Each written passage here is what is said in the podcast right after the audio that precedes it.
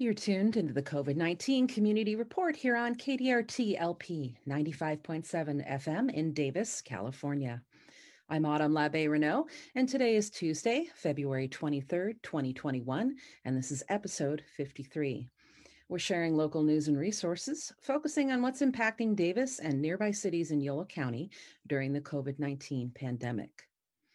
This month, I've been focusing on the return to in person instruction in the Davis Joint Unified School District.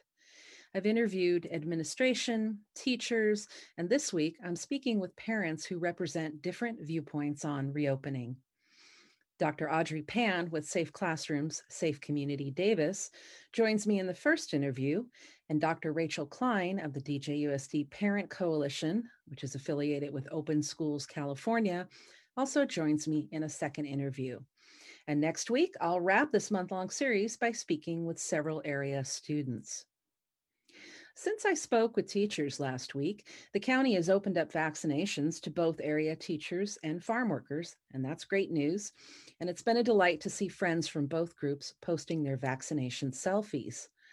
The county reminds us, however, that vaccines are still in very short supply and receipt of more vaccines is further slowed by the deep freeze that hit so much of the country last week. I want to repeat something I shared last week, and that's about signing up for the state's My Turn system to be notified when you're eligible for the vaccine. In a nutshell, the county launched its own vaccine interest form before the state program was widely implemented, so even if you signed up with the county, you'll need to sign up anew with the My Turn website. It allows all Californians to register for an email or text notification to inform them when they're eligible for the vaccination. The website is currently available in English and Spanish, with an additional six languages coming soon. And if that doesn't work for you or you don't have internet access, you can call 1 833 422 4255 to connect with an operator directly in English or Spanish, or a third party operator for an additional 254 languages. All residents are encouraged to register with MyTurn at myturn.ca.gov. And for more information about Yolo County's COVID 19 vaccine and distribution process, uh, and lots of other info about COVID 19, you can check in at yolocounty.org slash coronavirus dash vaccine.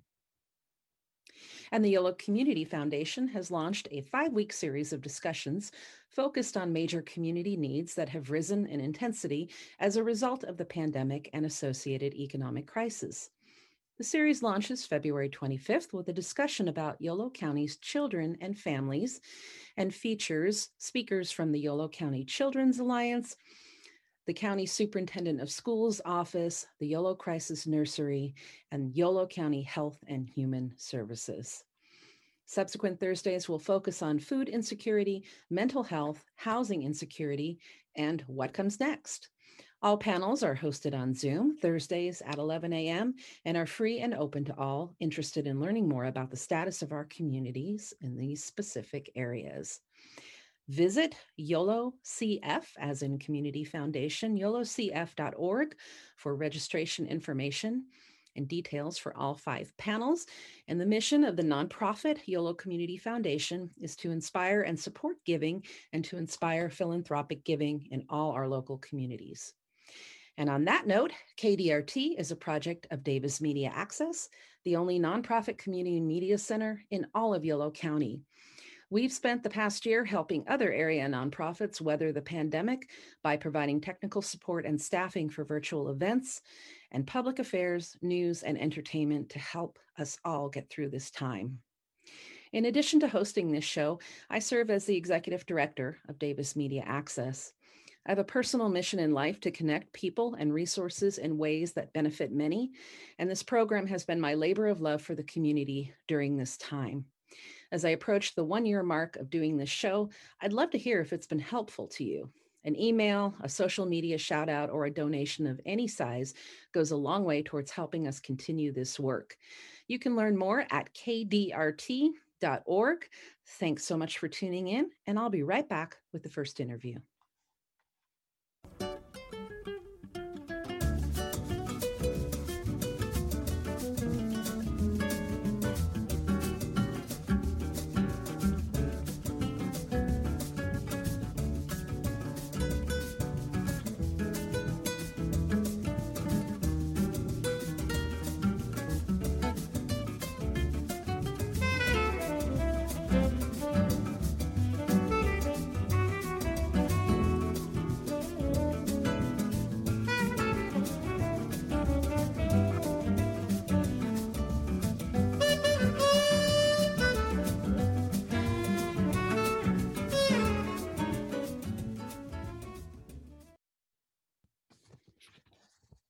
This month, I'm continuing with my focus on the return to in person instruction in the Davis Joint Unified School District.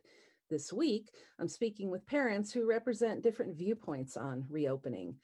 Joining me now is Dr. Audrey Pan, who represents Safe Classroom, Safe Community Davis, which describes itself as a coalition of parents, teachers, students, and community members that support an evidence based, science supported return to classrooms with the benchmarks set forth by the Davis Joint Unified School District Board of Trustees. She's a family medicine practice specialist in Sacramento, and she has two kids in DJUSD schools. Dr. Pan, thank you so much for joining me. Thank you for inviting me. So, right now, there are many voices speaking up about the return to in person instruction, and many are advocating we return now. The school board has outlined a more gradual return with certain internal and external factors in place. Please tell us how and why this coalition came together and what it is you're advocating for. Um, it feels to me that um, uh, the parents that advocating for um, opening for school now, um, they're really focused on the timeline, like now, now, now, mm-hmm. you know. Um, but so our coalition came together is we want to focus more on the mitigating factors. We also want schools to open. I, you know, everybody wants their kid to go back to school. Um, so I think there's different priorities here. Mm-hmm. Um, so for our priority, and also by the way, uh, CDC um, clarified their um, um, criteria for opening school is mask for all. Um, I, I, think um, Davis residents in general, they're doing okay. I hope.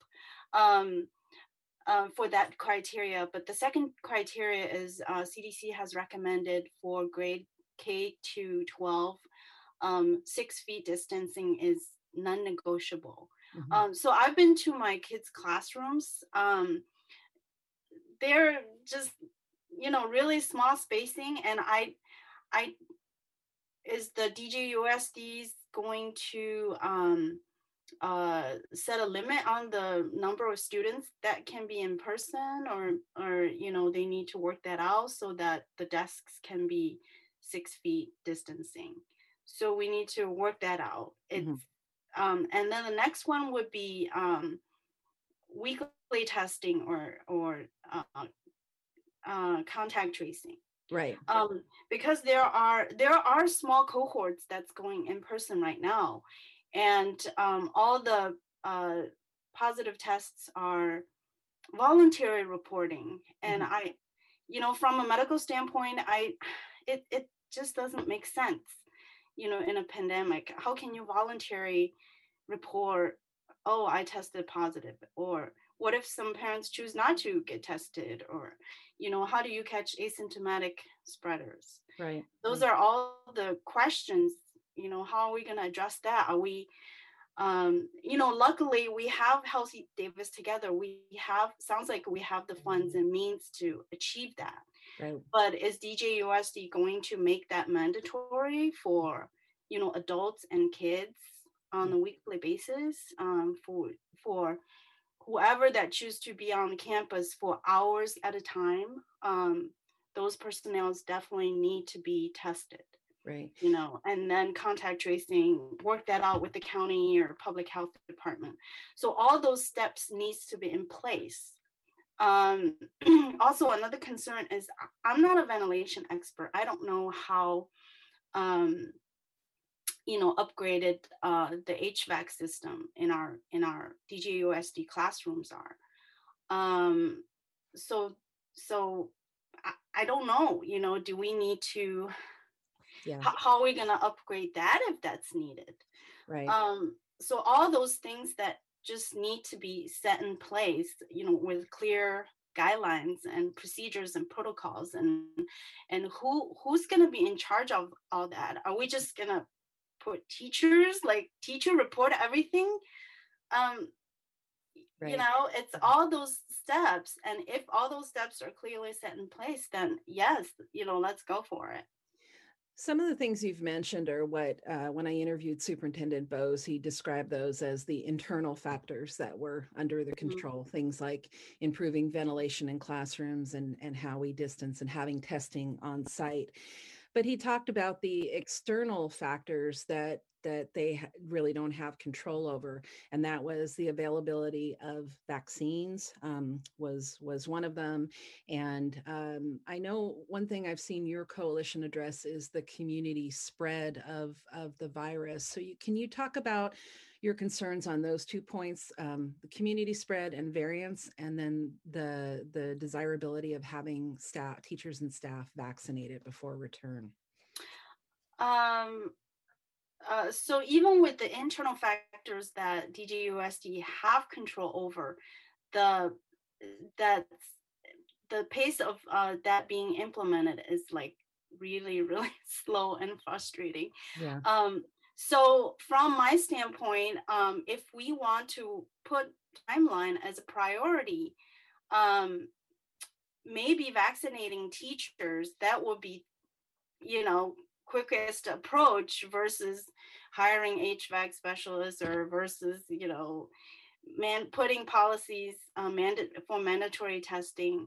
Um, I, I don't know. It seems to me um, you know vaccinating teachers at least we protect the adults on the yeah campus. yeah. Um yeah but but then again you know that's that's out of our control. It's we're talking about supply issues.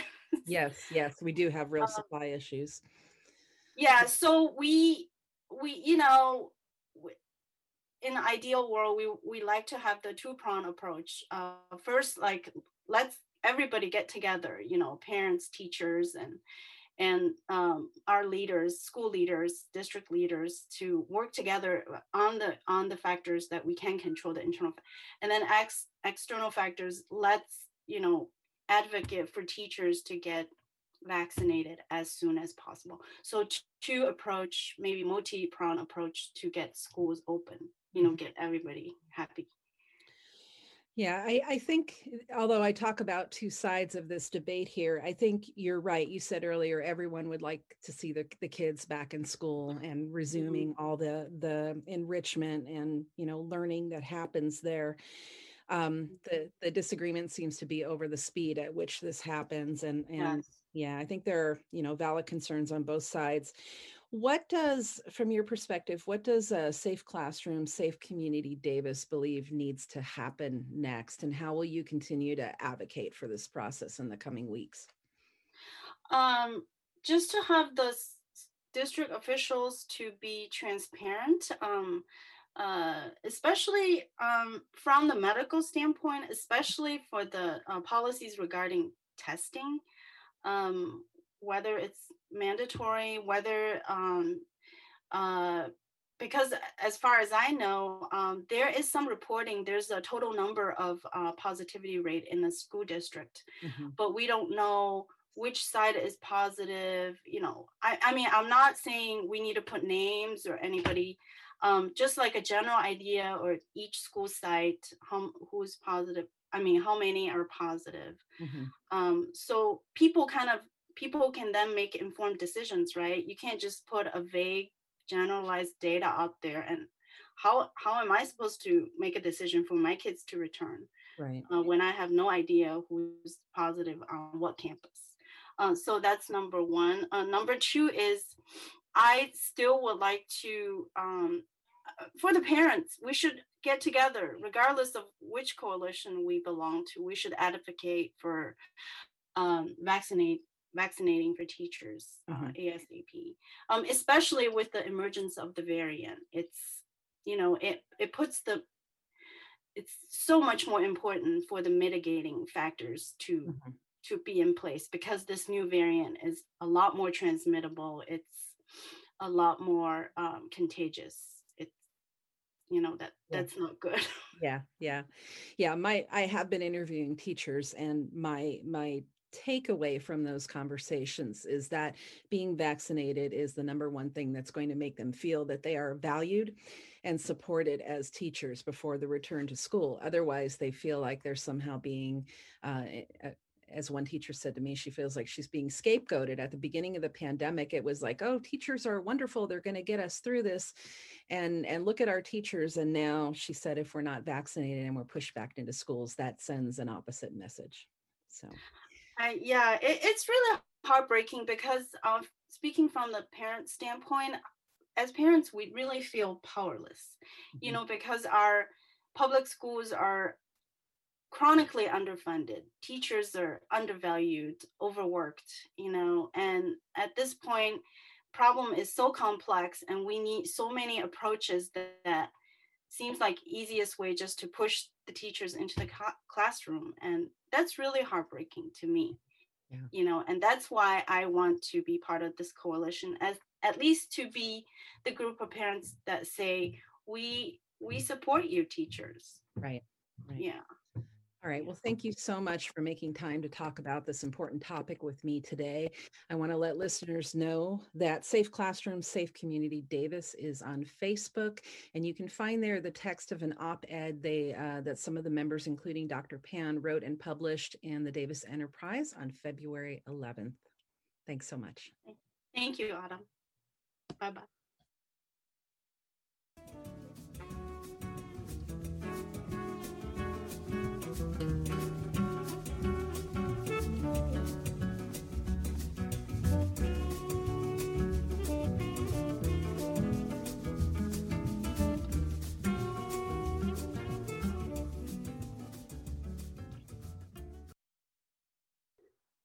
This month, I've been focusing on the return to in-person instruction in the Davis Joint Unified School District. This week, I'm speaking with parents who represent different viewpoints on reopening. Joining me now is Dr. Rachel Klein, who represents the DJUSD Parent Coalition, which is affiliated with the Open Schools California movement. Dr. Klein has uh, two children, one of whom is in the DJUSD, and she is an adjunct professor in biological chemistry at Woodland Community College. Thank you so much for joining me. Thanks for uh, having us. I want to start this interview by noting two things. As is par for the course during the pandemic, things keep rapidly changing. And teachers I interviewed just last week have now begun getting vaccinated, which is great news, as last week that still seemed to be a somewhat distant reality. The second is that we are pre recording this interview on February 18th, and there is another DJUSD Board of Trustees meeting this evening. Recent meetings have included a great deal of public comment and have focused heavily on the district's plans to return to in-person instruction. Dr. Klein, I first came to awareness of the DJUSD Parent Coalition when I saw protesters downtown, downtown with open schools now signs. Let's start with telling me who your group is and what you're advocating for, please. Sure. So we are a grassroots group of parents. Uh, we have a wide range of backgrounds. There are many scientists, including myself. Um, there are also physicians, uh, public health officials, child psychologists, um, and other parents from all sorts of different careers and walks of life. And we are advocating for the school board to uh, listen to the science, listen to our public health officials uh, in their decisions about reopening our schools. So the, the top experts in the field from World Health Organization, CDC, our California state uh, health officials, and even Dr. Sisson, our own um, Yolo County Public Health Officer, have all recommended at a minimum that elementary school be offered in person at the case rates we, we are seeing um, at the moment. And so we would like the, the school board to um, consider those recommendations from the experts uh, when they're formulating their, their reopening plans. Okay from your perspective or your organization's perspective, what's at risk if we continue with long-term remote instruction? And I think the the risks are just enormous. You know, kids are falling behind. There's all sorts of statistics about it, but I can tell you, you know, my son's a kindergartner and they're supposed to begin their part of their school's reading program winter started winter semester and they've had to push that back because the kids are just not at that level yet and looking at the assessment he's about to have there's you know all this stuff they're supposed to know at the end of kindergarten that he just doesn't know and yeah. you know we've been working behind the scenes to try and help him but it's just online education is just not effective for particularly for the younger kids but i think even there are big limitations for older kids as well Mm-hmm. And then so that's one side, but also the you know the health consequences are really really dire. You have all of these pediatrician groups coming out saying kids need to be in school. This is essential for their mental health their physical health. We need to get them back. So i think really compelling um, that the the advocates the experts in child health are saying as well that kids need to be back. Okay thank you. Public comment from your group at recent school board meetings has been quite heavy. Um, does what you're advocating for put you at odds with what the school board is recommending? And if so, how? I don't think I would consider us at odds. I think we all want our kids back in school safely. Um, so I think we all share the same goal. I think we just would like more of a discussion of the science um, and you know what our public health officials, the really the experts in the field are saying. Um, we'd like that to carry more weight with the school board. Okay does it this is a harder question perhaps because i do think as i talk to more people i do think everyone has the same goal. There's just differences in, in how and when we get there. But does it put you at odds with teachers? And the reason i want to ask that question i've interviewed some who said they feel uncertain that they can be safe and they can keep their classrooms safe if they are required to return now before being vaccinated. This may be quickly become a moot point as vaccinations have started but what are you hearing as as you talk to teachers in the district? Um, well I, I hope i'm not at odds with teachers. I am a teacher myself um, and i am currently teaching in person by choice at woodland community college. And i want to add that all of the biology department is also teaching in person. Um, so every you know we all have phds there's even one professor with an md we are all have a very high level of expertise. Um, we feel safe to be teaching in person um, so I'm not asking anyone to do anything I'm not doing myself. Mm-hmm. Um, but I think you know the the data is clear that transmission is very very low in schools, if at all. Um, and I just you know we have my my younger son goes to preschool in person five days a week. There has been no um, no transmission. My um, you know I know the childcare is open on elementary school campuses at the moment and you know they follow the guidelines there hasn't been transmission. So i think um, you know the data is really compelling our public health experts are saying this is safe and they do have teachers well-being in mind as well when they say when they make their recommendations. Um, so i um, i'm not at odds with teachers i guess i just don't fully understand. So i'm looking forward to hearing the other parts of your uh, your interviews because i as a teacher myself who's teaching in person who's also a scientist I don't understand the the fear, I guess. Yeah. yeah. So hopefully, yeah, hopefully we can have more dialogue and figure out what what would uh, make them feel safe. Okay, thank you for that. We have a few minutes left, and I want to make sure I get to ask this question uh, because you brought it up earlier that the public health experts are recommending that uh, return to, to school to in person instruction for K through six is um, has been determined to be safe, but not for the higher grades. And I'm hoping you can help explain that distinction for me because I find it a little confusing. Sure. Well, first of all, I'm not a public health person. I'm not an epidemiologist, so this is not my my specialty. But my understanding of the data is that um, uh, what what we've seen is that younger kids are less affected by COVID, and they also seem to be less likely to transmit it. Um, so I think there is a safety argument for bringing back the younger kids first. Um, also, uh, as a parent of a kindergarten, I can tell you it's just, you know, elementary education d- cannot occur over a screen. It's just not effective. Everything we know about child development says this is not how you do it. So I think there's also that urgency to, uh, you know, get the younger kids back where they can hopefully uh, catch up. Good, thank you. I, I appreciate that explanation. Um, guess my final question is Are you hopeful that the start of vaccinations locally will shift the timeline or will speed up the timeline for reopening? And I'm, I'm asking for your the parent coalition's perspective on that. Uh, well, we hope so. We are advocating um, that the district follow, uh, you know, Dr. Fauci's recommendations, the CDC's recommendations, all of which say you don't need vaccination to be safe in opening schools for teachers. Um, so hopefully the vaccines are coming. Hopefully, teachers can feel safer. But um, we uh, we stand with the experts who say that's not a prerequisite for opening the schools. Okay. Um, I want to let people know that if you Google DJUSD Parent Coalition, uh, you have quite a, an active website, and there are a lot of articles archived there that speak to the perspectives, uh, some of the perspectives you've shared today. So, uh, is there anything else you would like to add before we wrap up here? Um, just uh, yeah, check out our website if you have any questions, and um, I really appreciate you giving us the opportunity to have this dialogue. I'm very curious to uh, to see the other interviews when when they're published. Great, thank you so much. I've been speaking today with Dr. Rachel Klein of the DJUSD Parent Coalition, uh, a parent and activist who is uh, one among many advocating for the return to uh, in-person instruction in DJUSD schools. And you've been listening to the COVID-19 Community Report on KDRT. I'm Autumn Labbe Renault, and I'll be back next week with the final installment in my series on reopening schools, and I'll be speaking with students. Thanks for tuning in.